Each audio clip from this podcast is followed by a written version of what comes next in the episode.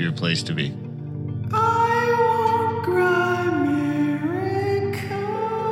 Maple syrup is the best. It's so Yeah. good. Oh.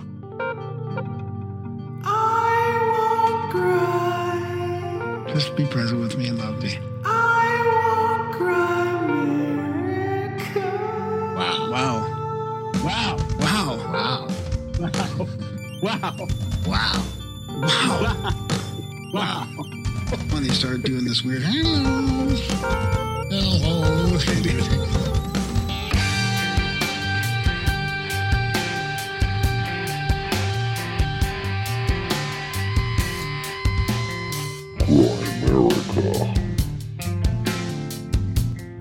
You know it's not the end in sight. I think that's the beginning that's in sight. That we're seeing the beginning of something really new something we've never seen before. We don't know exactly how it's going to unfold. I think of course crypto and blockchain will be playing a role Okay, guys, welcome back to the Grimerica Show. Probably the final non local episode we're going to be doing here. Graham is about fully bounced back. We'll be back in studio Wednesday, streaming again, all that fun stuff. We're going to be talking to Ashley Rindsberg a little bit later about his book. I think it's The Gray Lady Speaks. The Gray Lady winks. The Gray Lady Winks. It's a good Winked. one. Great winked. Good. Uh, yeah. it was As a fun chat. In the New York Times. The Yeah. Lady. It's a lot of it's like a breakdown of the New York Times and all that. Hopefully this doesn't turn out to be one of those like weird episodes that gets us kicked off YouTube that we didn't see coming. Yeah, exactly. We've gone to great pains to sort of avoid that, but uh I digress. Uh it's a great chat. I really enjoyed it. I did Well- I, I went into it having no idea what we were going to talk about. Like no idea, which is what I like. And uh, I thought it was going to be like not about the New York Times, but I mean, yeah, I could talk know. about the New York it was a Times all day. Book. It was a great book, and and I kind of dropped the ball to be honest with you. I'm going to blame COVID on it, but I had I had some notes uh, to talk to Ashley about truth because he wrote, you know, he he wrote about some of this in his book, and I thought, you know, lately I've been I've been sort of harping on you know how people say well how do you know that that's true? And i'm like well i don't know that that's true. It doesn't matter. I know that's not true. Like it seems to be so much easier to deconstruct what's not true these days especially based on bogus headlines and stories. And you know you can say well that's bullshit. But that doesn't mean that i know exactly what the truth is in the situation or you know but it seems so much easier to deconstruct what's not true these days. But he but he's got a quote i'm going to read a quote from his book here because it kind of this is the this part that i wish i would have talked to him about but he says it often seems that not a week goes by in which the times is not the subject of headlines often its own related to stories of journalistic failings malfeasance and interscene newsroom skirmishes. While these stories serve as appetizing table scraps for the millions of cultural critics self-appointed and otherwise who make up today's social media fueled news environment. In reality, they point readers. What? Hang on a sec. Um, oh, oh, I'm using the wrong mouse. In reality, they point to deeper questions that cut to the core of our society. Few questions today are more salient or more vital than ones we're asking about truth. Like, who determines the truth? How do we know when it's true? Does it even matter? Can my truth be different from your truth? And what happens if it is? These issues have arisen alongside a parallel question about lies and falsehood. And then he goes on like that chapters where he goes on about the uh the gen- the how basically the seed for this book was planted when he stumbled across a footnote in a work of history about the Second World War, William Shirer's famed The Rise and Fall of the Third Reich. In the footnote, Shirer mentioned almost casually that on the eve of the outbreak of the Second World War, the New York Times reported that Poland had invaded Germany. I was shocked by this barely noticed fact in the middle of a tome of history. It stopped me in my tracks. How could the great American newspaper, whose standards for excellence are known around the world, have reported the very opposite of what we now consider to be an unassailable fact? An idea fundamental to our understanding of the war that Germany invaded Poland as the opening salvo of Hitler's scheme to conquer Europe. Dun dun dun. Yeah. So it just that was kind of like the start of the whole, you know, the whole book on how he he f- found so many of these lies in in the New York Times history and how it affects us. Um, but yeah, the truth part is interesting because it's it's um, you know who determines the truth, right? And does it matter? Like uh, to me, the truth matters less than the lies. The lies are more important. We're in a post-truth world. To- totally. Hey, before I forget, did that Rokfin episode that you recorded work out? What do you mean? Did you make sure it worked and everything? Yeah. And timestamp it? Yeah. Go. I just wanted to think of it before I forgot about it because I remember you were you were last time I talked to you, I had your like fingers crossed, hoping it would work out. Of course, I missed the episode because I was on Tim tinfoil hat. Yeah, which which I wanted to actually read some feedback about right now. Uh, oh, should we use like this as an excuse to play the new new jingle? Sure, Okay, this jingle was. at, Uh, at least some of it. does he say to? Does he say where we can mention his name? I think his name is Darren. Here, I'll read the what. Hi, Darren Graham. Mackey. Hi, Graham. A couple of episodes back, I noticed you guys didn't have a jingle for listener feedback when you read an email that was sent in. Well, in the interest of value for value, I wrote and recorded a jingle for that segment. See attached. Feel free to slice or dice it if you need to for time's sake. I also have an idea that is a variation on this jingle for Outlawed if you would like me to knock that out. Here are the lyrics in case you needed them. I won't uh, read the lyrics. You guys can probably pick them up. I love your shows and happy to hear you're on the mend from the coof. Slap Darren in the back of the head. What? in the back of the head for me and tell him to be him nice. nice. From Duran. I'm always nice. Oh, people know that you're not nice to me. You're just I am nice to you. I'm no, like a I'm like a I'm a rough making- big brother. I'm a little hard on You're you. a rammy big brother. I'm just trying to get the best out of you. I'm trying to get the best out because everyone's always coddling you. I feel like Graham gets coddled on the show. I get the harsh feedback. Graham gets coddled. So I try to make up for that so that we can make you the best possible podcaster. And I okay. mean, bro, I got to call you out on the mispronunciations. I oh yeah, to. that's fine. I don't mind that. Yeah. So, anyways, you got some pretty damn good feedback from. Sorry.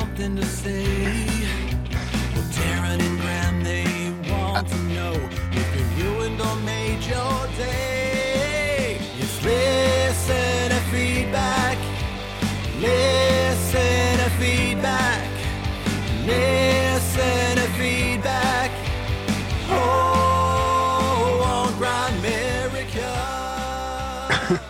That's pretty good. Yeah, That is pretty we good. can maybe yeah maybe slice it down, get it a little shorter, a little.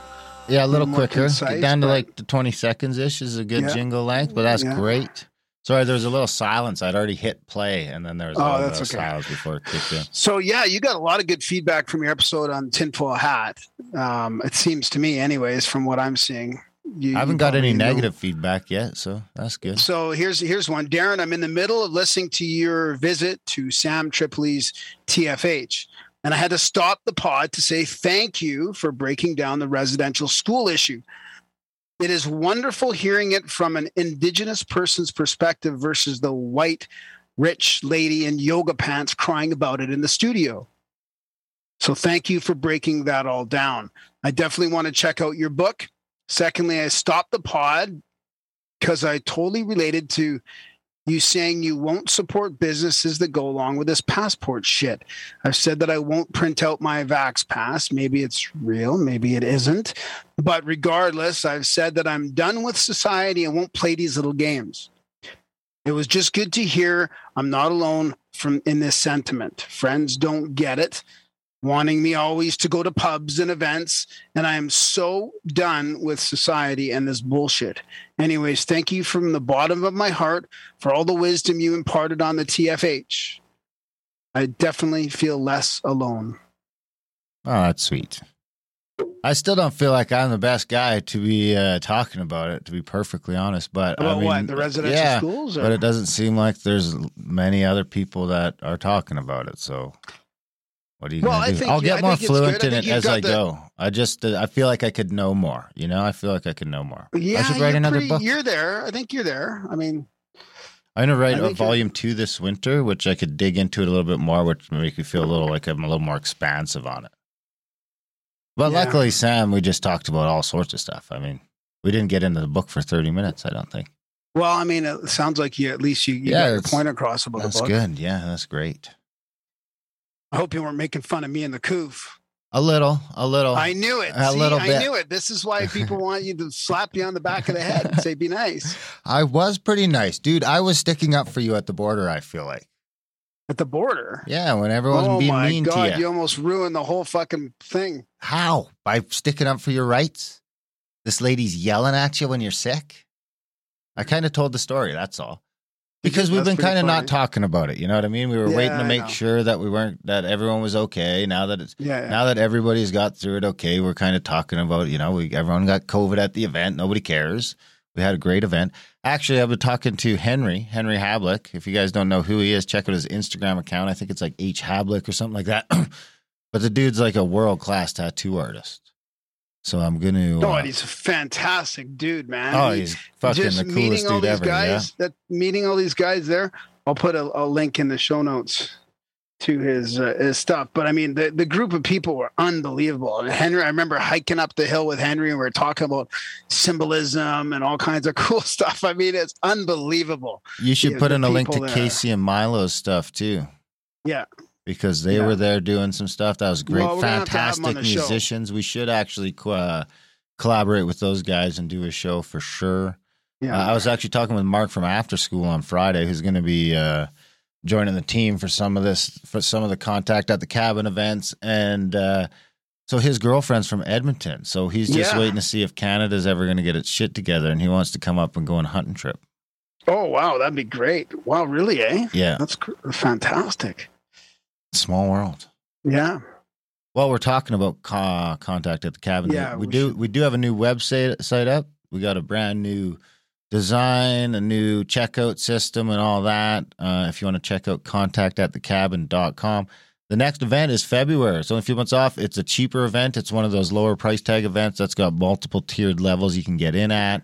It's not a three thousand dollar van or a twenty five hundred dollar right? It's Pretty only much. yeah, it's uh, Thursday, Friday, Saturday. We might look at doing uh, an ad on Sunday night to do a, a special ceremony. We'll see. We haven't worked about that yet, but that'll be something we decide while we're there.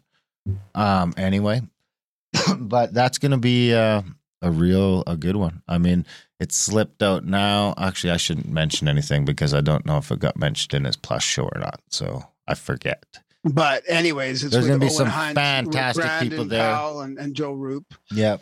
And Brandon Powell, man, I can't say enough about Brandon Powell. The dude is a modern day shaman. No one ever sees him coming. Everyone just goes and then you do the breathing and everyone's like, what the fuck just happened to me? And then you're in the ice pool and all that stuff. And it's just like, you get so much out of, out of Brandon. It's, um, Are we doing the ice pools there? Oh, yeah. Uh, Yep. Yeah.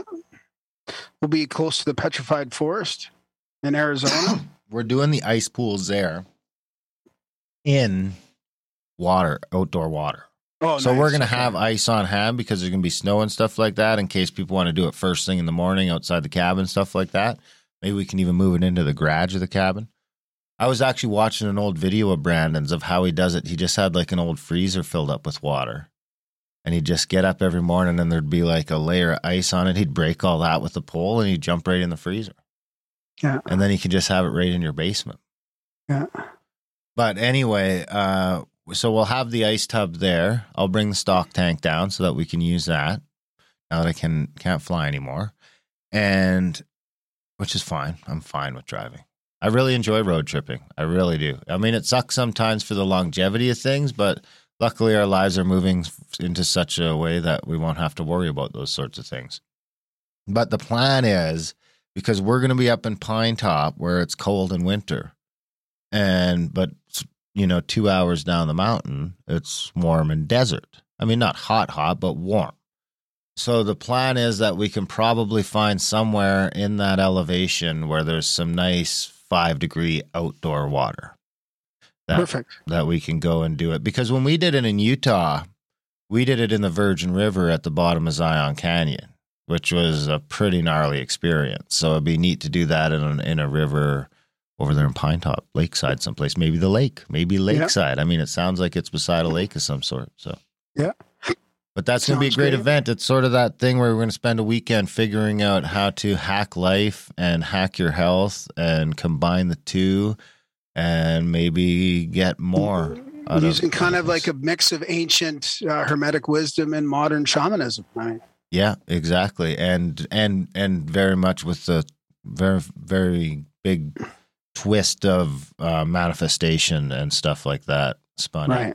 and not Right. like magic manifestation a little like like how to manifest more practically like a practical guide to how to manifest and then brandon stuff is going to get you into that mindset on so you're sort of in more in touch with yourself and your surroundings to get into that so it'll be a great chat or a great event and of course uh, next year's montana tour is on there we're still taking wait lists for the Egypt trip, which is just about full. Uh, I think there's only like six spots left. That being said, I'm assuming that you know at least a third of the people that said they were going to come won't won't come through in the end. But I mean, this is only from our audience so far. Ben's going to start talking about this. All these other shows are going to start talking about this, and this motherfucker is going to fill up fast. It's going to be down. There's at most like 20 or 25 spots left for that.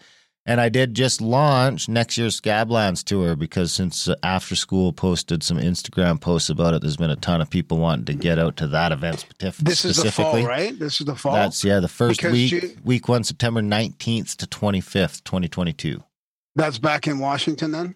Soap Lake Resort, baby, back to and Soap then Lake so, so the June one, the June Scablands is is really it's, it's uh, Idaho, Montana. Yeah, Idaho, right. Montana. Okay. Yeah, and the interesting thing about that is there's going to be some expansion and some renovations going on at Soap Lake. I don't know if it'll be ready for this year, next year, but it'll be definitely for the by the year after. They're going to have some like cold pools in place on the facility that we can use and stuff like that.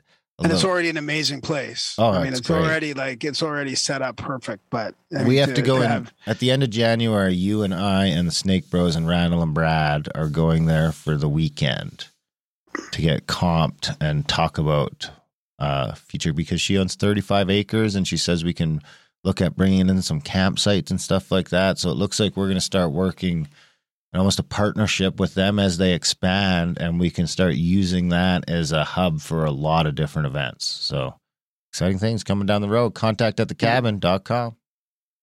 What you got? Well, I got Operation Himmler. I mean, if you want to do that quickly. Himmler like Hitler, No, yeah, but with an M. yeah, Himmler. I mean, I mean, Ashley talks about it in the episode a little bit, and it kind of it kind of is exactly what we were just talking about. But I can read the official thing just to to expand on it a little bit. It's pretty interesting. The official Oppo. Wappo, wappo, wappo, wappo, wappo, wappo, wappo, wappo, wappo.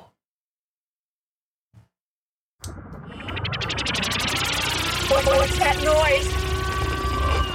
Look- Looks military to me. Definitely military. Probably classified too.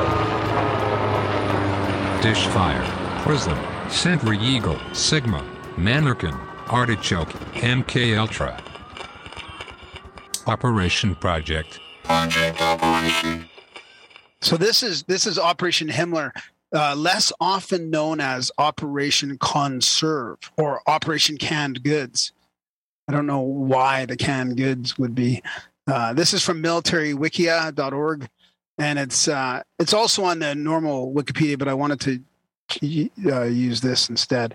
And it was a false flag project planned by Nazi Germany to create the appearance of Polish aggression against Germany which was subsequently used by Nazi propaganda to justify the invasion of Poland. Operation Himmler was arguably the first act of the Second World War in Europe. So the plan, months prior to the 39 invasion, German newspapers and politicians like Adolf Hitler carried out a national and international propaganda campaign accusing Polish authorities of organizing or tolerating violent ethnic cleansing of ethnic Germans living in Poland. On August the 22nd, Hitler told his generals, I will provide a propagandistic casus belli. Its credibility doesn't matter. The victor will not be asked whether he told the truth. The plan, named after its originator, Heinrich Himmler was supervised by Reinhard Heydrich and primarily by Heinrich Müller. The goal of this false flag project was to create the appearance of Polish aggression against Germany, which was subsequently used to justify the invasion of Poland. Hitler also might have hoped to confuse the Polish allies, like the United Kingdom and France, to delay or prevent their declaration of war on Germany. So the accusa- the acu- um, execution Execution. Ooh. the operations were mostly carried out on August 31st, 39, and the uh, as well as the main German offensive was originally scheduled for the 26th of August. This shifting diplomatic situation resulted in delays until the 31st of August, September 1st. But one of the German undercover units was not informed and carried out its attack on a German customs post. Several Germans were killed before the incident ended. The operations were carried out by agents of the SS and the SD. The German troops dressed in Polish uniforms would storm various border buildings, scare the locals with inaccurate shots, carry out acts of vandalism, and retreat, leaving behind dead bodies in Polish uniforms. Uh, the bodies were, in fact, prisoners from concentration camps. They were dressed in Polish uniforms, killed often by lethal injection of a poison, then shot for appearance and left behind. They were described as conserve, i.e., canned goods, in planning documents, which also led to the more informal name of the operation, Operation Conserve. There were several. There were several separate separate operations, including staged attacks on this German radio station, Sender Gleiwitz. Uh, this was arguably the most notable of Operation Himmler operations. And then the German customs station at Hochlinden, and also the forest service station in Pitschen. So the aftermath, there was a speech at the Reichstag.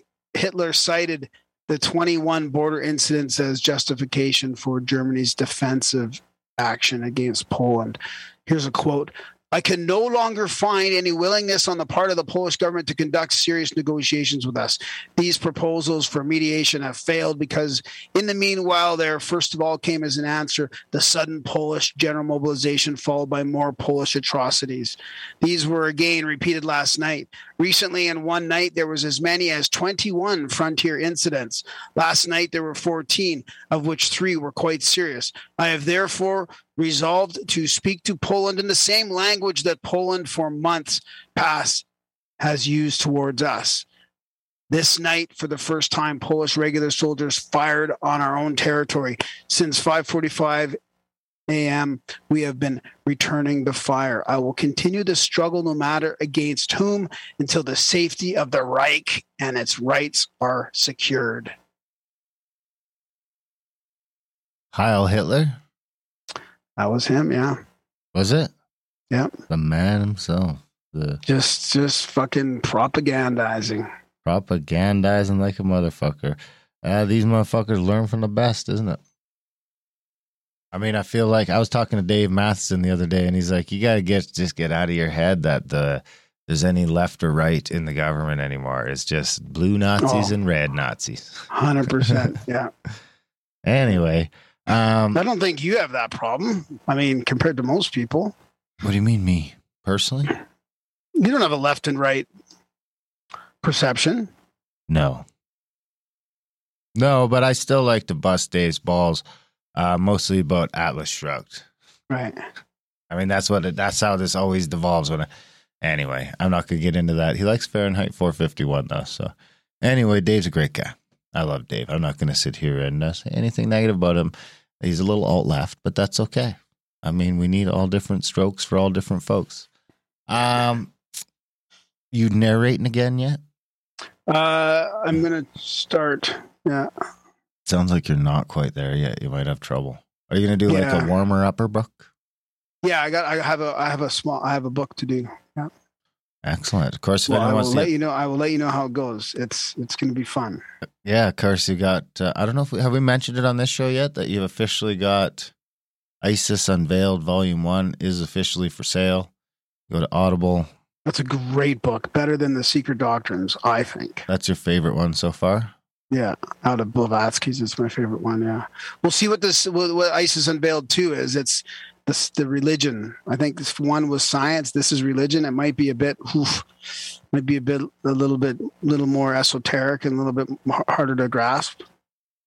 Yeah, so adultbrain.ca, or you can go to, I mean, one thing you can do, you just go to Audible or iTunes, wherever you're getting your audiobooks. If you type in Graham Dunlop, all the stuff he's narrated is going to pop up right away. So you can type Adult Brain in there. That'll work as well. Um, and that gets you all that stuff. I think we're up to 20, 24 titles now for sale on there. So there's all and this- your book too. Don't forget. and my book, which is narrated by Graham, and it's also for sale on Amazon. A Canadian Shame, if you're looking for that. Uh, Adult Brain. I mean, if you grab the audiobooks, grab my book, all that stuff helps support the show. Of course, you can also just go over to grimerica.ca slash support if you're getting some value from the show. It's adding some some some fun or some spunk or some info or just making your commute or your day job or your workout or your dog walk or wherever you're listening to the show however you listen, wherever you listen, if it's adding some value to that, maybe you could head over to grimerica.ca slash support. You decide what that's worth to you. Pack of gum, bag of chips, coffee, movie, cable subscription. You decide. Sign up for a monthly of any desired amount there, or you can do a one-time donation, donation even. Um, of course, you can also just head over to grimericaoutlaw.ca check out that podcast another show another weekly show we're doing that comes out on fridays. Actually it seems like the cac tapes is a hit had a few people sign up for plus to get that second half. This it's a juicy one.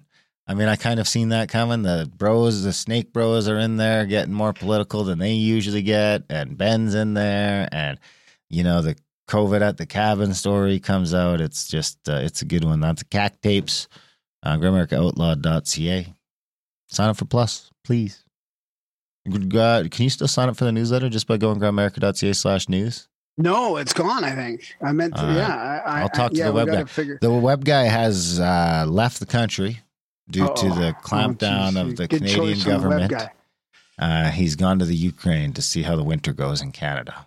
So it's a good thing he's a web guy, so he should be able to still help us out. Or He should be able to still help us out. Yeah. okay, no I mean, he's still like. I can still phone him. He's still got the same phone number. Okay, So hopefully, I mean, it's fine. It will be fine. It's fine. tell him to, to put aside a place in the Ukraine for, for us. Dude, I'm going to talk to uh, B Rad here this afternoon about. I think uh, Montana's the spot. We should talk about it because I think Brad's getting ready to do something down there that we might be able to piggyback on, and and start just have a couple acres down there that we could do Yeah. something on if we want. Yeah, Like retreat to when Canada goes full on fucking fascist. yeah, they're heading there. That's for sure. It seems to be heading there fast. It seems to be heading there fast. So I was like, you know, if I could start paying a few hundred bucks a month to have just a spot to bring my camper to start out in Montana, whatever it takes. Yeah, I mean, it might be might be a um, a nice security blanket right now.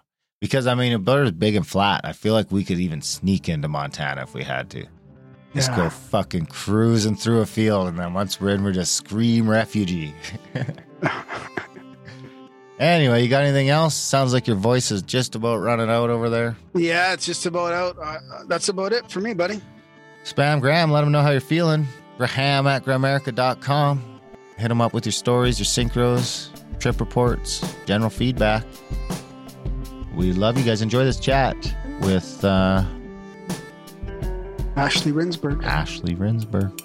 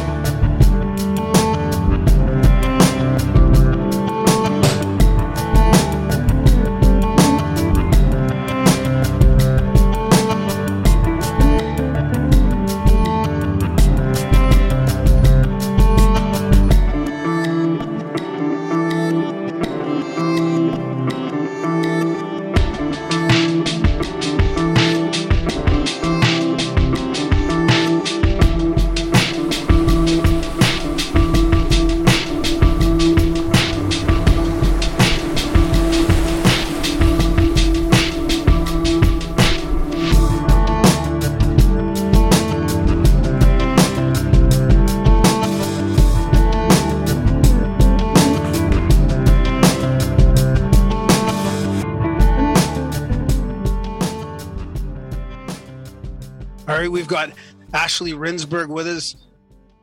She's been he's been uh, Israeli-based author who's uh, focused on struggle for truth and the meaning in this age of crisis.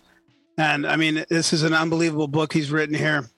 The Gray Lady Winked: How the New York Times misreporting, distortions, and fabrications radically alter history.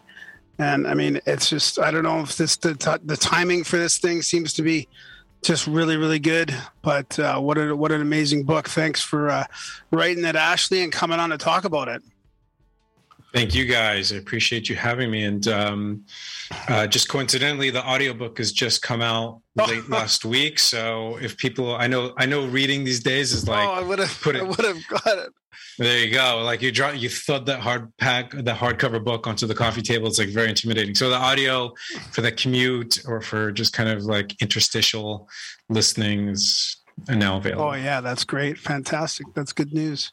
That's great. So- I listen to like four audiobooks a week. Yeah, it's such a great format. It's a game changer for me. I think for for so many people, just because you can you can be in different uh, different modes of life and still be consuming this great stuff. So yeah, And the fiction, Yeah, I feel like it takes a lot of the fiction to another level. I really think that the Yeah, people who thought the yeah. ebooks were coming for the books were were sorely mistaken. I don't think the ebooks will ever replace the books unless they make them. Um, Mhm. y- I can see that in the sales of my book. You probably see that in the sales of your book. It's on average, I think, Yeah. ten to one for a paperback to an ebook. I think Hmm. audio could Wow. could change that. I think the audiobook market is coming up. I've heard a couple of big authors say 50-50. makes sense. Yeah, it's so popular. It's and it's such a strong format. Um, yeah, and I'm, and I'm sure you know it differs across genres. Um, I don't know. I don't know what the ratios with with the Gray Lady Winked in terms of ebook print, but um, but you know, just have just meeting people where they are. That's the important thing. Did you narrate it yourself? No, I did not actually. I considered it. Um, I I didn't feel like it would be something that would give readers a great experience because of the difficulty of it. You know, of really being having that voice and having the energy. I think it's a very specific thing. And um, I had a friend. I have a friend of mine who I went to college with, and her name is Asosa Indosama, and she's an a, an, a Nigerian American actor actress um, who's amazing and we have we go way back to college cornell university um, in the early 2000s and i asked her to do it i thought it would be just really different to do have an african american woman reading this book by me in a voice that's really not so-called my voice but she's still able to like elicit the right tone and the right delivery um, in a way that i never would have been able to so um, that's who did it and i think the the result was great Awesome. Excellent. So I, I mean, there's so much to get into here with the book because I was just listening to, I mean, just to read the the title. You know, you mentioned how it could all it alters history, right? Like this. Eh, But I was just before we started uh, chatting here, I was listening to uh, one of my favorite Canadian lawyers rant about uh, the New York Times and how they they had just they had completely um, uh, got this wrong this thing wrong about all these kids uh, being hospitalized due to COVID. You know, Mhm. and they can't. yeah They're Yeah. you know the the retractions never work, right? But these guys get Yeah. busted over and over and over again. So not That's only right. changing our history, but changing our future. You know, they're changing what's happening in the future here, and they don't get held That's right. accountable. How can it be that nowadays in this disinformation age where we can get busted for talking about vitamin D? Mm-hmm. Um, you know, they they can talk about the, the hundreds of like thousands of kids. They're they're Yeah. off they're off by these marks. Like it, it makes they were your off head explode. by they were off by in that that was a recent thing with um, a, a New York Times science reporter of all people who reported that deaths of children in the U.S. were in the order of something. She said something insane, like nine hundred thousand kids died, like something you just couldn't believe.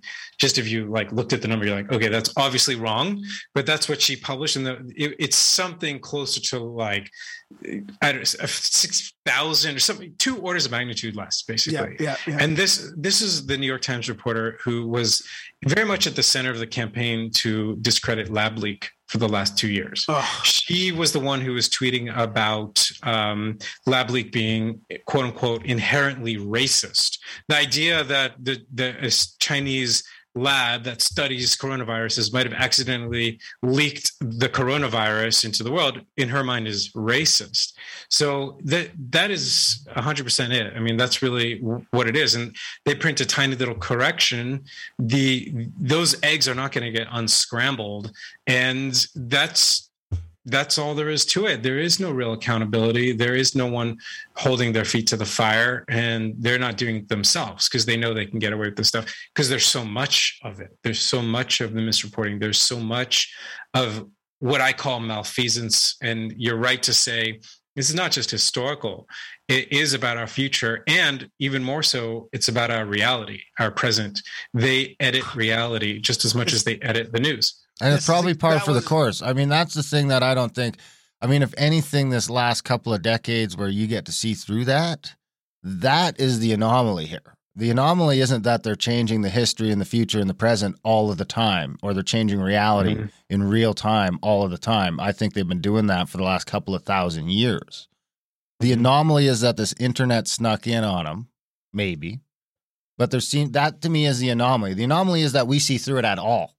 That that there's even vitamin D to talk about because 30 or 40 years ago there wouldn't have been because we wouldn't have heard about Mhm. that. Yeah, I think that's true. I, I think that the independent media and the fact that you know it, it used to be it used to operate the media a bit like a cartel. Like there was just you know industry wide omerta. Like you just didn't talk about certain things within the industry. But that doesn't. There was, I think, um, there was a level of accountability in the past, not at the New York Times per se, but in the media. Some of the stuff that I write about in the Gray Lady Winked, for example, is when they were calling the Berlin Olympics of 1936 the Nazi Olympics the greatest sporting event of all time. Other major newspapers were reporting the opposite that it was a devastating blow, um, a propaganda victory for the Nazis. And so, so there was some counterbalance in the past. And I think that's a lot because in the past, these media companies were more independent than they are today. What independence they once had, what little they did have, is now essentially gone because all these major media companies and brands have been absorbed by three or four mega conglomerates. We're talking, you know, Comcast, um, Viacom, Disney. Um, companies on, that scale are really the ones that are calling the shots. Maybe they're not like writing the headlines at the Washington Post or wherever else, but there's influence involved and there are lines that are not crossed and there's an agenda that's carried. And that's now pretty much across the board because it's very hard to escape the influence of big business in the news media. It's i would say almost impossible today. And we've got this new thing where they're they're able to like um geo block DNS and stuff like that whereas like we're not getting the the news that's coming out of Europe anymore or we're not getting and what we think we're getting, you know, who knows. Who knows? I Mhm. mean, it's this weird sort of thing that I had a buddy that was here quarantining with me for a couple weeks, Kyle, um, waiting to go back to Montreal. And it was interesting because he's a big World War II buff. And uh, and we were kind of going back and forth on that the whole time where I was like, well, because he's very new to all this. Like, you know, he's the first to say that if this was two years ago, I'd be the guy demanding to see your Vax passport. Um, Hmm. He's very fresh into the into the alternative, and he blames us for a lot of that, or credits us, or whichever way you want to look at it.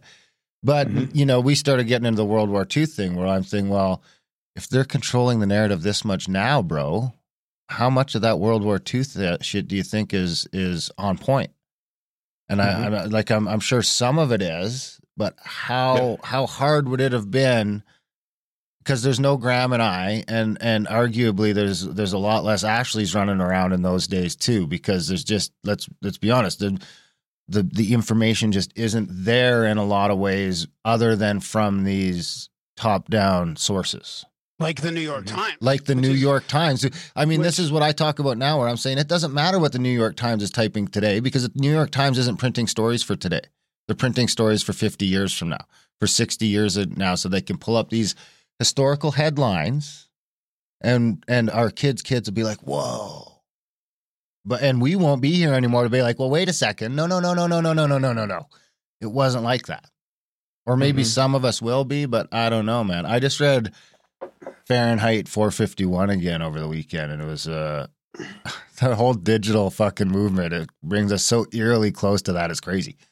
Mhm. Well, I was really hoping that Ashley could get into some of the World War II stuff because that's Darren. Like Darren's one of his uh, his favorite sort of topics, and I mean, I was blown away in that chapter when you started to uncover.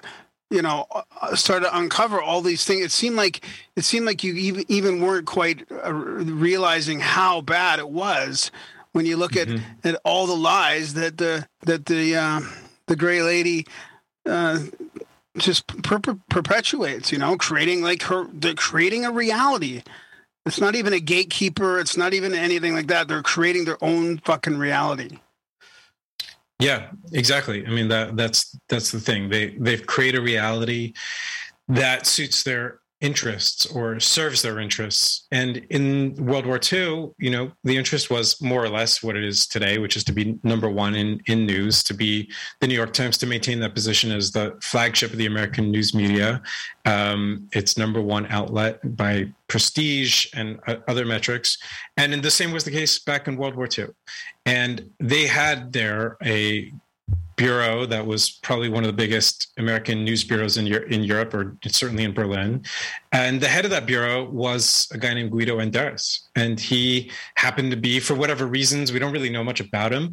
Um, he kind of slipped through the fingers of history, but he happened to be a Nazi sympathizer, or I would even say a Nazi collaborator, because he was actually acting on it. He was really just covering the Nazis so favorably for for a 10 year period and his bureau was doing that as well that the Nazis would read their New York Times reports on radio broadcasts as propaganda. That they didn't even have to filter or edit it. They would just read the reports. Um, and so what it produced was the New York Times, you know, it culminated in 1939 with the outbreak of World War II, where, you know, Germany invades Poland.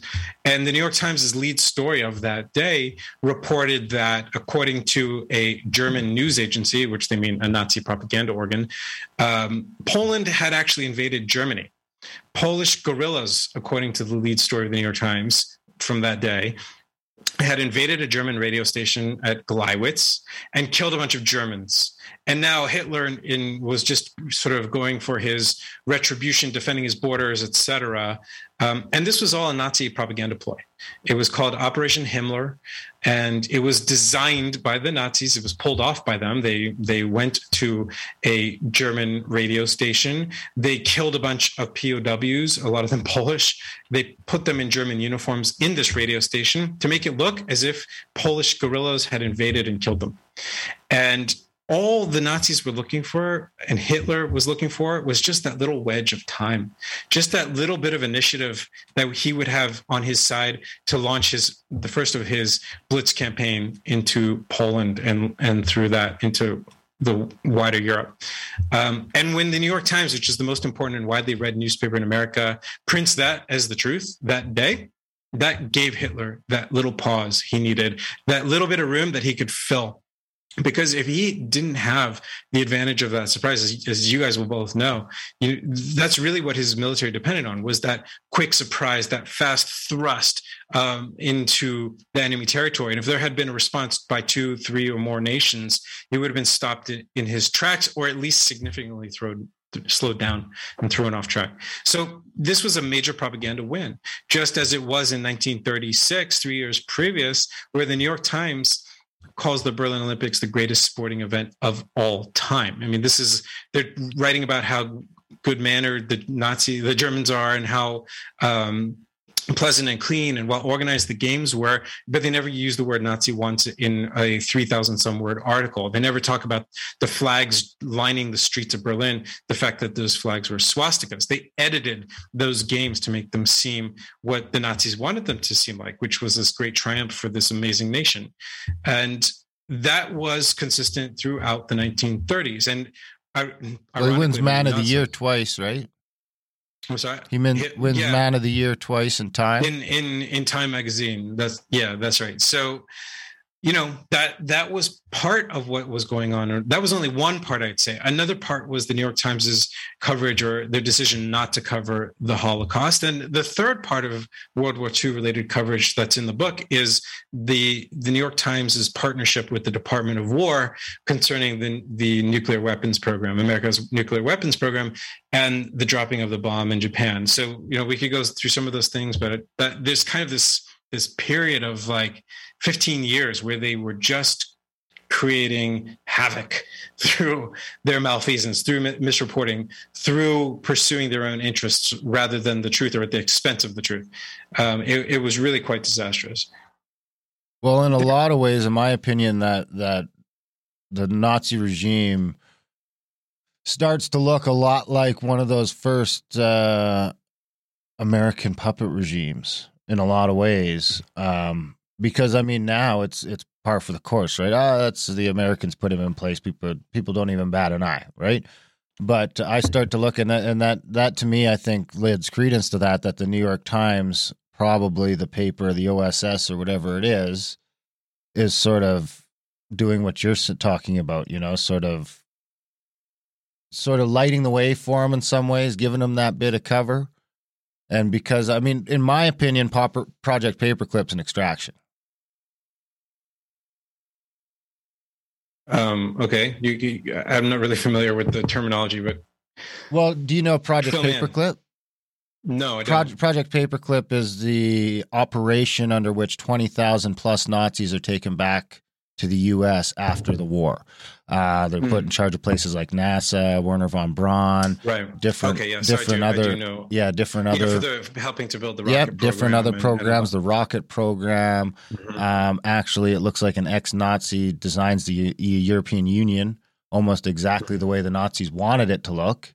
And I believe mm. that the guy that actually runs the first European Union is actually an ex-Nazi. I, I, could be wrong about that, but I'm pretty sure the first guy is a Nazi or an ex-Nazi or a repatriated mm. or whatever we're calling them. Mm-hmm. But yeah. um, when you start to look at that, it really starts to look like because um, you know America jumps in Europe first, Europe first, Europe first. Then they kind of spend a couple of years floating around in the Pacific and they don't really go after Berlin until it becomes painfully obvious that the Soviets are on their way to Berlin and the Nazis aren't fucking stopping them. All of a hmm. sudden, you know, within six to eight months, uh, the Allies are in Berlin and they're snatching people up. And then you get the reports of Nazis down in Argentina and things like that. Mm-hmm. Hitler's body's never actually properly identified. There's a ton of evidence that Hitler escapes with a bunch of other people. Um, and and I start to look at that. If I look through that through my 2020 glasses, it starts to look like an extraction. It starts to look like, you know, that you're getting there before because, in my opinion, World War II was always about the Soviets. Hmm. And it was kind of putting a regime in place in Europe to to go at the Soviets um, mm-hmm. without I guess. I mean, it didn't, I don't know exactly how that all plays out because you end up stuck in that Cold War at the end of it all anyway. But that's kind of after 20 years of going through World War II, that's sort of where I've come out. I get a lot of shit for my views on World War II. Um, I don't mm-hmm. even really talk about it a lot these days because people get fucking triggered. And I'd just rather not get into, you know, it's it's a troublesome topic, sure. but uh, I don't think that we really have too many history books that are hitting the nail on the head. Yeah, well, you know, I don't really know much about the that particular take on it. Um, I think I I have more of a traditional viewpoint, which is is not I have to admit is not the deepest. So you know, I'm a bit in the dark. But what I do think is that the initiative to explore these things, the these things that we've sort of been given as like cold hard fact, and to dive in for yourself and to do you know to put in the work and also to do a to make sure it's a good faith effort to make sure you like you're you're actually searching for the truth is an incredibly important thing today. When we're thinking about media and media control over so many of the so-called narratives that shape our lives and even the facts like they are really creating facts. They they history. sort of history in a lot and, of ways. and and history as well and policy and economic trends and social trends and everything else.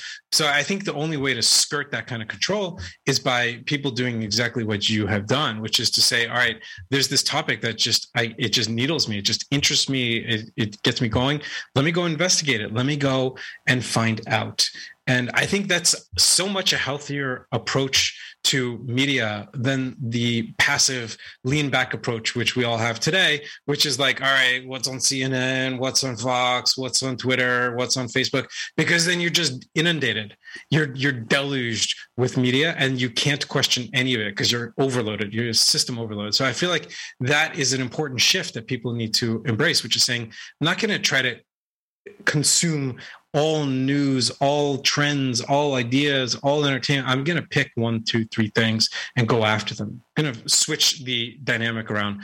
And I think that is the big shift we're seeing in media today. And that's the shift of independent media as well. So that people like you guys, people like myself, we can go out and do the research. We can go and do the work and present it to the world and build an audience. And then the audience becomes itself um, a form of distribution. So I think that is the the real paradigm shift we're seeing today and a form of production too because now you can people are funding funding these things themselves you know instead of going through advertisers and having that that you know model of you know you have to go through this certain certain gate gate uh, right. now now it's like people can just you know there's a couple shows that we listen to the deconstructed media constantly called no agenda and they, they have a whole community of producers that people that fund them themselves Mm-hmm. and uh, and it and it creates a whole open source uh, system of of deconstructing the media. Yeah, that's that's exactly it. Creating a community where you have shared beliefs and assumptions, and again, maintaining a good faith effort and being honest with one another, being intellectually honest with yourself. I think that's the key to it. But I think otherwise, I think information knowledge and kind of the way we experience the world should be should be kind of ex- experienced and shared as a community and in a community. Because when you are all on twitter you have no common vocabulary you have no common assumptions you have no common values. You're all talking essentially you're using the same letters and sentence structure but you're you're speaking different languages. And then you end up with that insane cacophony just there's no sense to it. It doesn't it doesn't work. So i feel like this this kind of new new phenomenon we're seeing of people forming communities around independent media and around the, the the ideas that they find important the topics that they love that again that is it's so encouraging for me as someone who's studying media. Because you look at the alternative which is traditional legacy media and you're just like oh god. Like there's just no there's no coming back. There's no way uh, for to uh, there's no way to see it getting better um, from where it is now because it serves itself so well. That's the real problem. Like the people who are at the top levels or medium levels or even the bottom levels of traditional legacy media are being served well by those, those institutions. The problem is that they're failing their audiences too much. They're failing the end user way too much. Yeah. Um. And they don't see it. That, that to me is the real kind of like yeah. red flag there. They don't see it. So you think the destruction of the mainstream media is upon us now then and it's just falling apart? I think it's like an empire. I think it fades. And that's exactly what we're seeing a gradual crumbling. And you you look at revenue numbers in in traditional media, legacy media, their or audience numbers. You check, choose a metric, and you know newsroom sizes. It doesn't matter what you choose. It's all a downward trend. It is. It just does not look good, and I don't know if they're showing any sign of a, a bottom. Maybe they've bottomed out at this point. Maybe not, but. Um, that's just what it is. The the gates were broken open, and now no one even knows that there are gates and those outlets are not as relevant as they once were um, by a long shot. And once you once you see through it, like for example, all the chapters in your book there, and you show example after example after example of of this mm-hmm. fuckery, and once you see through it, you can't you can't you can't watch it again. You can't you can't you can't yeah. watch the news anymore again. You can't see you can't see this. Yeah. You can't unsee it. You know. Yeah, it gets really, it gets really, really, really hard. Um, but again, I do think you know this is a distinction that I draw because you get lots of in the New York Times and everywhere else. You have lots of reporters there that are that are very good and that really believe in what they're doing and serving democracy. But those are not the same people as the owners and the people who are controlling these media outlets who have a vested interest that is much greater in their eyes than kind of gathering the facts, which is kind of this mundane, almost quaint idea to them. But you know, even when I think about someone like an outlet like CNN, which has just thrown its hat in like so clearly without any abandon, just taking off all all the restraints to to come in on opinion making. But then you see an article about that from CNN about the Uyghurs in China and the, the repression and genocide being committed against the Uyghurs in China and interviewing a guard who had tortured people. And you're like, whoa, that, wow, that's great reporting. That is important. That's like hard hitting. It's meaningful. So you have that journalist at CNN who's just kind of like doing his or her job. And I think that is the case, not just in media, but in all big business where you do have people in these institutions that are like, they're good people they're trying their hardest and they often do produce great stuff. But on a whole that doesn't mean they're able to counteract the stuff that's coming down um, that's driven by ideology or interest because that that's the real poison. I'm surprised about that. The cnn and the uyghurs? When was that I, recently I was yeah that was recent. That was like um i almost feel like that was even yesterday possibly Uh, yeah, I thought I saw something weird about that. And then the other thing was, I, I think I saw the Uyghurs where there was uh, some attention given to uh, a couple cases of, of uh, coronavirus in the Uyghur community. And of course, right away, I'm thinking, oh boy, what's going to happen now? There's a whole bunch of tourists getting trapped in that area with the Uyghurs, and uh, they're going to shut everything down. What's going to happen? Of course, because Mhm. we've been we've been dealing with this China issue on the show now and again. So of course my mind's going to oh boy, here comes some more organ harvesting or another reason to shut uh, this whole uh, healthy population of Uyghurs away from the system. And uh, and then I'm Yeah. and then now to hear CNN go after it, it's like um, I it's almost hard. I I, I can't even. Uh, it's like I, I can't even accept it. My mind won't even accept it. Yeah. CNN's approaching the Uyghurs. How does that even happen? Yeah, and that's the scary part is that you know this is like you know one of the chapters in the Gray Lady Winked is about the Holocaust. The New York Times did not report on the Holocaust. They, if there was a story that they got from Europe about 600,000 Jews being murdered, and they put it in page A12 and they gave it like two or three inches of column space. They downplayed it for ideological reasons. They downplayed it for business reasons as well.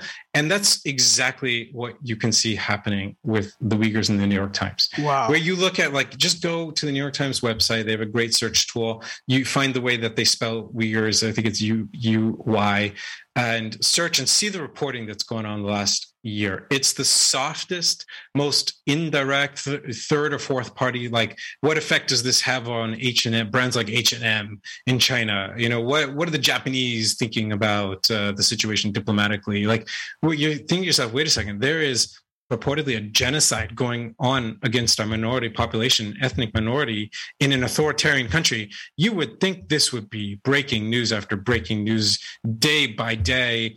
Um, and if not day by day, then certainly week by week. But you look at the reporting that's come out of the New York Times on this topic, for instance, it's not just them, but them, for instance, and you're going to see maybe 10 or 12 stories the last year and almost none of them directly about what's going on meaning how are they transported? What are they fed? What's being done to them? What are the, happening to their children? What's happening to their body? We don't know. Nothing. There is absolutely nothing. There's not even speculation. There's not even you know a, a, this steady drumbeat of, of opinion pieces talking about it.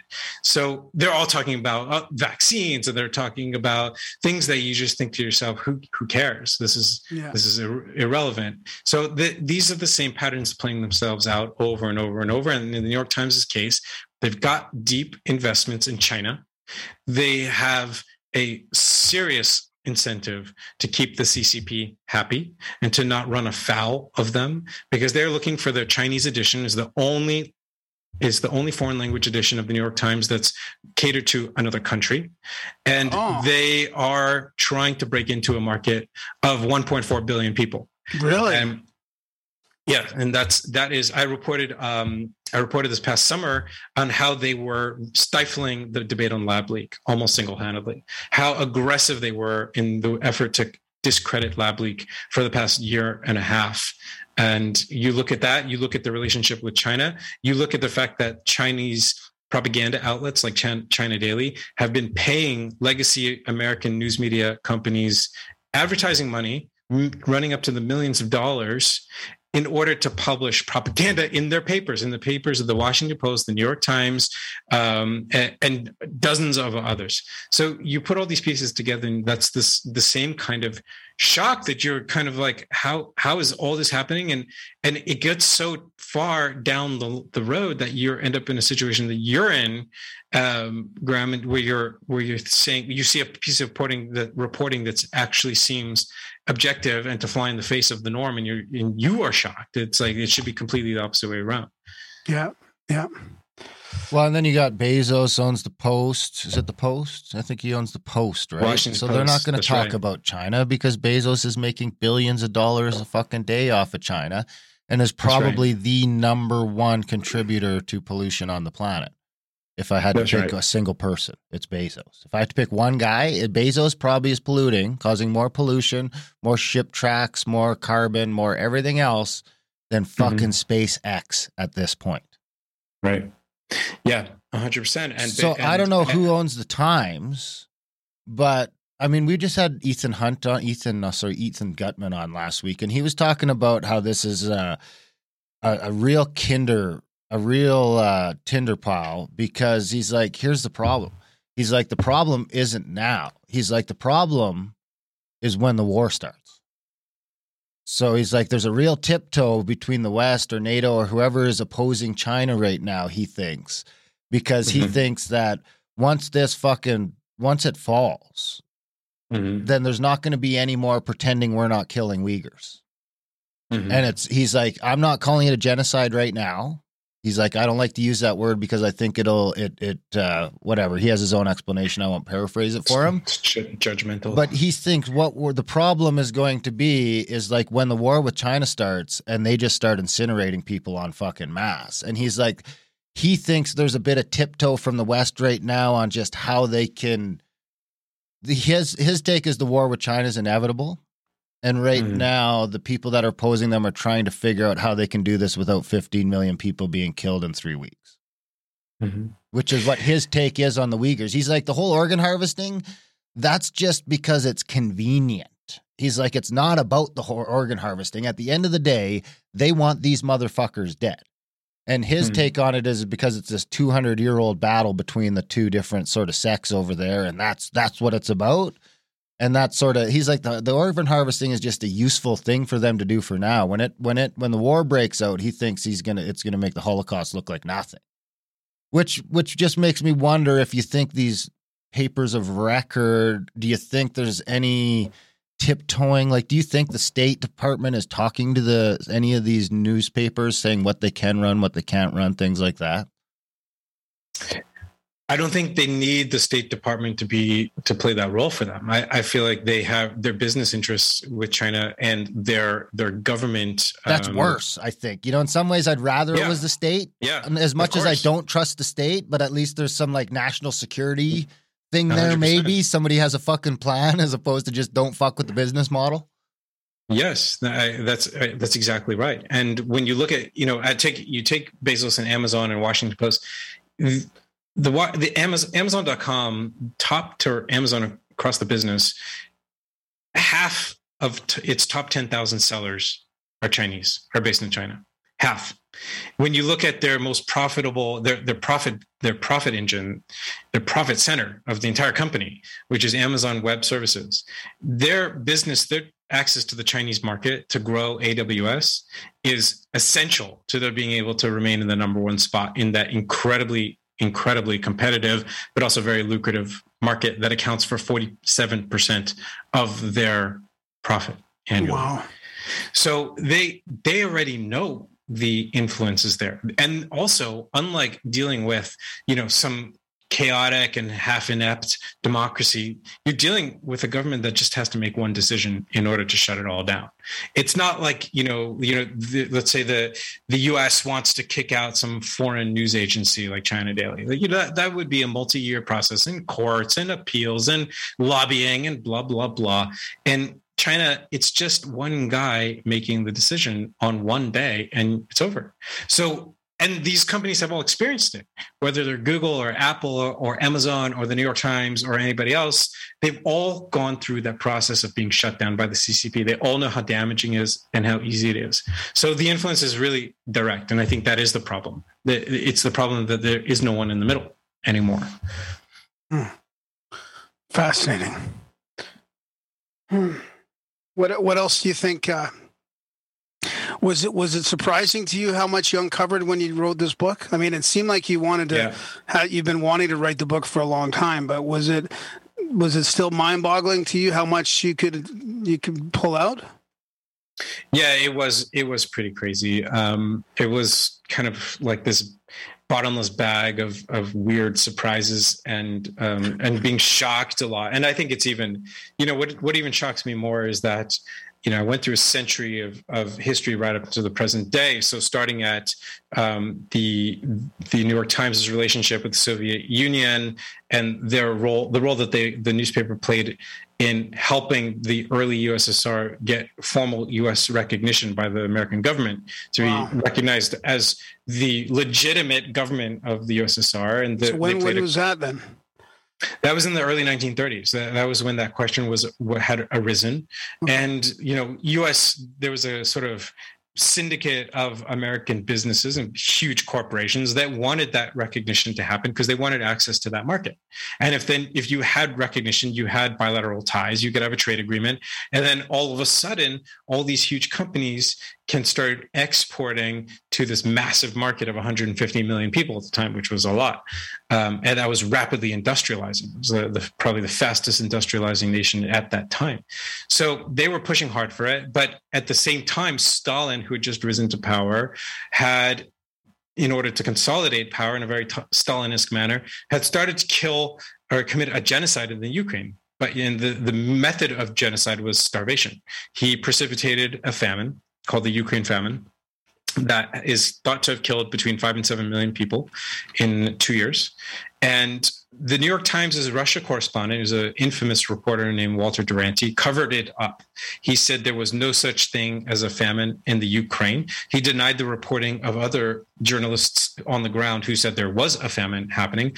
And of course, he knew all along that there was indeed a, a famine. He was a really smart guy. He was traveling around Russia. You could see it in front of your eyes. You could see people dying on the streets in the Ukraine um, from starvation.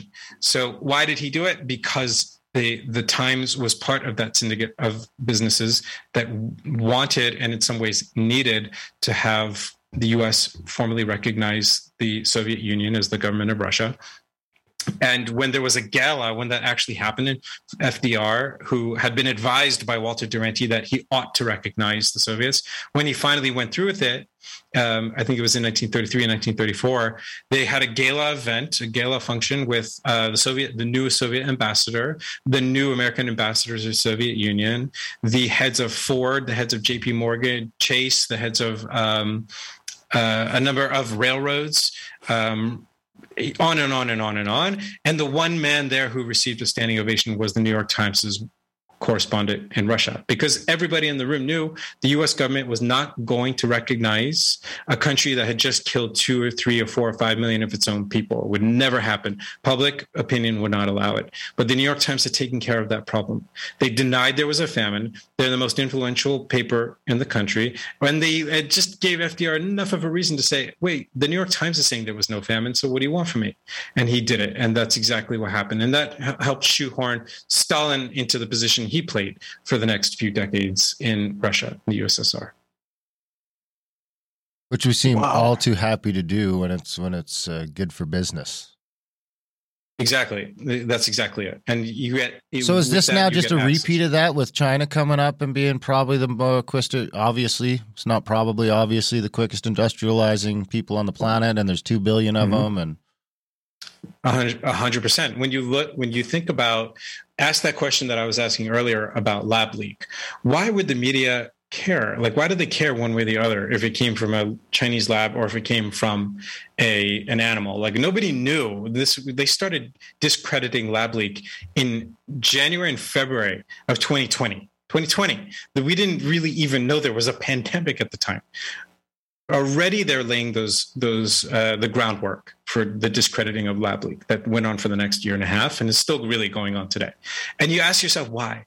What difference does it make? And that, of course, is the answer: is that these business interests are overpowering and they, it becomes a culture in the media it becomes a culture to think of china a certain way to treat china a certain way which is why we're not seeing headlines every week or every day about the Uyghurs because it doesn't fit with that culture um, and that's exactly that's exactly it what, what is happening with china what's happened with china over the last few decades in the media and i think we're going to see more and more of that trend what about with the great? What about this great reset and everything that's happening right now? Especially, you know, researching the New New York Times and all these other big pieces and the propaganda. I mean, do you see some some parallels going on with just forcing the narratives down our throat about, you know, whether it's the next climate change lockdown or whether it's about uh, you know, the war on meat, um, the Great mm-hmm. Reset. I mean, it seems like it's just one propaganda piece after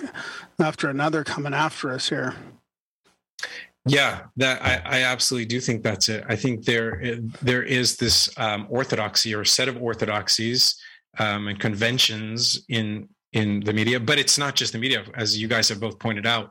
This is like you know it, it, used to be when we talked about media freedom we meant freedom from interference and and um, just interruption by the government by the domestic government. Yeah. But that's no longer the case. No one's worried about the government interfering with the with the american media at least because the dynamic has gone the other way around. It's become like this kind of symbiosis this like coagulation of government and media and big business all kind of globbed into this one thing, carrying a single message most of the time. And it's like disturbing to watch it. Because what what the media seem to have got it, forgotten is that it's not just essential that the media be free, as in free from government interference. It's also essential that the media be independent, meaning independent of outside or even in, internal influence, undue influence. And that is where we very much have gotten to is that there is a single set of messaging. And in this case, let's say with Lab Leak, it happened to really not just match, but it echoed the messaging coming out about Lab Leak from China from the Chinese government. And that's where you see all these things really nicely aligned because, of course, those business interests that the Chinese are using so well as a lever are not just used with the American business uh, sector or the media, but also within the American government itself, of course. So that is why all these things align so nicely. They seem disparate, but when you look at them that way and you follow this chain of incentives, you see it all flows the same way. It's all part of the same stream. The American media, American big business, the U.S. government, and the CCP um, have aligned more or less on key issues, and, and that's why Lab Leak is such an important story because it reveals to the extent to which that is true. Huh. And Canada's right in there. I mean, like we're we're funded I mean, the government put in what 1.6 billion, I think, into our media. I mean, we're it's a one message. It's like just exactly what you described. You know, one message going one way here, and mm-hmm. it seems to be always against the people. And it seems to be like when reading your book, it seemed to be is against freedom. It's against the people. It's this this narrative that's just a it's pushing back against what's best for us. It seems. I don't know. Mm-hmm. Yeah, it's kind of like this weird form of crowd control, like a, in you know psychological crowd control, where it's like you you they they just want to make sure everyone stays safe. They yeah. just want to make sure that there's not a stampede here. Yeah. And what they're doing is that they're using the facts and using the truth in order to achieve those ends. And in some cases, they're just it's more nakedly about power, like the 1619 project the New York Times came out with, oh, which was, was a great little chapter in your book there. Thank you, thank you. I feel like that that's such an important one because it's still happening today. And you know, for people who don't know about it, the New York Times came up with this big initiative that was called the 1619, still is called the 1619 Project, and it was about reframing American history and the American story from liberty, you know, being founded in 1776, to slavery, which 1619 was the year that slaves were first brought to the American colonies. So they're saying this is a slaveocracy you have in America. It's not a democracy. It's not defined by liberty. It's defined by slavery. And when you look around the country today, you're just seeing the remnants and the artifacts and the echoes, and in some cases, the actual power structures of a slaveocracy still in place. And this entire project to to make this crazy assertion, they had to twist the facts. They had to twist history to the extent that their own fact checkers, including a very prominent professor of African American history named Leslie Harris at Northwestern University, who is herself an African American woman, told them that one of their core claims, which is that the American Revolutionary War was fought to preserve slavery, was just plain false. And she reported that they ran it anyways. They made the claim anyways. And people were sort of shocked by this. And I never was shocked by it because I was think, thinking to myself, if you're trying to change history, you literally have to change it. You literally have to go and change the facts. You literally have to change the dates that we've gone from 1776 to 1619 and that's exactly what they are doing. And they're doing this in a way that kind of mirrors or delivers on this new set of kind of subversion that we're seeing across american mainstream culture in academia the media of course branding uh, uh, marketing and retail. Everything has embraced this kind of the same kind of flip. And the new york times has been leading the way with something like the 1619 project but not only that of course there's there's much more you seen specific funding for that kind of thing from guys like Soros or anything like that? I re- it really smacks like this cultural engineering from from guys like him. I mean, mm-hmm. yeah. Um, yeah. that's a, that's actually a, a very good question. Um, it's something I'll look into because the 1619 project won a Pulitzer actually for for all of its egregious errors oh and God. and bad faith. And we're talking again, we're talking about the point where um, a dozen or more prominent liberal historians from major American institutions like Yale and Harvard and Dartmouth are, are, signing letters to the New York Times saying what you have written is wrong, what you have written is false. We believe in the same things you believe in and the values you believe in, but what you're doing here is wrong. And they have still proceeded, and they won a Pulitzer for that. And that's a great question that you asked because uh, you know the the New York Times is getting funding for the 1619 project because they are now making it into an educational agenda. They've turned it into a curriculum that they are spreading through schools across the US. Um, they're spreading it into adult education through infotainment, through podcasts, through um, deals they have with major broadcasters. And they are trying to really kind of just seep this into the culture and they're doing a good job but it does require a lot of money. It requires institutional support to do something that big and i i have no doubt they're getting it and it's a great question to ask from whom.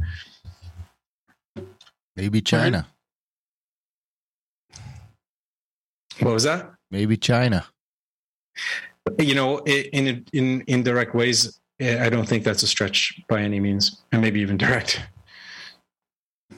it seems to be when you got that many people, that much money, that much power, it's just unlimited. You know, like you could just be literally be throwing millions and millions of dollars all over the place every day. Yes, which is exactly exactly what's going on. And the New York Times, um, they have a media columnist, very prominent media media journalist named Ben Smith. And a few weeks back, he wrote this really big column about how China is using that money to influence news organizations around the world um, in all these countries. You mentioned the Philippines, and I think there there was um, Spain, there was something Italy, um, but he didn't mention anything about America. And you're thinking to yourself, "Whoa, guy, you just wrote this whole column about China using its money to influence media around the world. You're saying except in America, like you didn't even like mention the, you didn't even." bring it up never like let alone the new york times itself which okay fine we could give him a pass for that but didn't even talk about the American media. And again, when you think you see these glaring omissions, you're like, okay, well, I think we all know what's going on there. Maybe we don't know the mechanics. Maybe we don't know which exactly how the money flows where or when, but we do know that influence is being felt and being exerted at the same time. Yeah. Darren, you got anything else? Any any end in sight? Um, no, you know, I think it's like like I said before, like when you watch an empire disintegrate takes time. It takes it's just a gradual thing. But I think in the meantime, we are seeing this great move towards independent media, independent journalism. You know, you have reporters from the New York Times, from the Washington Post, from NPR going out on their own. They are putting up their own shingle on Substack or Yeah. whatever platform they're using, and they're they're just doing their own thing. And like these are serious people, and they're doing great work. Um, Andrew Sullivan and Bari Weiss and Matt Taibbi and uh, there's there's Glenn Greenwald. There's tons of them out there, and I think that is you know it's not the end in sight i think that's the beginning that's in sight that we're seeing the beginning of something really new something we've never seen before we don't know exactly how it's going to unfold i think of course crypto and blockchain will be playing a role in in news media for sure we don't know how um, so i think this is all about new beginnings i think that's really where the focus is Excellent. What el- what else are you gonna? Are you got another book coming up uh, in the future, or what? How long are you gonna talk about this one for? Um, I, yeah, I've got a book coming, um, a novel actually, a novel um, a few years ago. Um, uh, my best friend from childhood went hiking in Nicaragua and disappeared, never came back. Oh my god! Um, so I went to go. I went there for a few months to investigate and tr- try to find answers to understand. I mean, he was eventually his body was found like a month later, but I wanted to understand what had happened. So I did that, and I came back, and I it sort of inspired me to think of a, a, a story that's fiction, um, but that's inspired by my search for answers. So that novel will be coming out uh, next year, and after that, I will be thinking about the next book on media. But it'll be a book. You know, this was a very much a book about you know let's look at let's shine the light on the media today and see what's wrong, see the rust, see all the rickety parts, and then I think it's the, what comes next is a book about what is the future of media, what are the positive trends, what are the technologies that are going to matter to us, what is the new media going to look like? Because we we I think all agree that something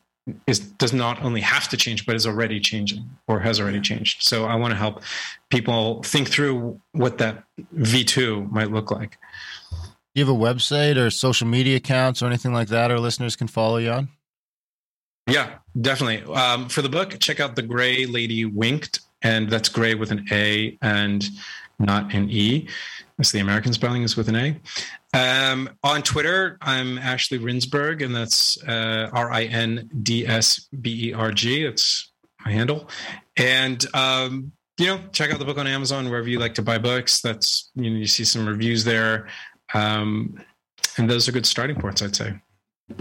Awesome, buddy. This has been this has been a great chat. I love the book and Thank you guys so much. everybody. Yeah, it's been awesome. Thanks. Thank you, thank you. I really enjoyed it, and, and thank you for having me on. I appreciate it. Right on, Ashley. Thanks for coming on the show, and we hope you have a good rest of your week. You guys as well, and uh, Graham, feel well. Thanks, buddy. Bye All right. for now. And that was our chat with Ashley Rindsberg. What'd you think, buddy? Yeah, it was great. Yeah, it was just as good as can be expected. Yeah, it was a fantastic book. I was just I was thinking about you lots because they were talking about the Soviets and the World War II stuff, and I thought, oh man, Darren would dig this part of the book. So you're back in the saddle. Graham's back. You still Uh, sound pretty I'm rough. Almost, I'm almost what? you still sound pretty rough. Yeah, I'm a little. uh Yeah, I'm I'm I'm I'm coming back, He's limping back. coming back, baby. Yeah. limping back. Maybe by next week we'll have him back in the studio. Oh yeah, well, yeah. Today's going to be a big yeah, day for him. We'll see if it lays him back out. Big thanks to Ashley for coming on the show. Big thanks to you guys for listening. Even bigger thanks if you're one of the few who choose to support the work. Grimerica.ca slash support. If you can head there today, make a one time donation, sign up for a monthly. Maybe head over to GrimericaOutlaw.ca and check out our other show over there, AdultBrain.ca for all the audio books. Grimerica.ca slash chats. Join the chats. We love you guys. Thanks for listening, and we will see you next week. Somehow I built a rocket ship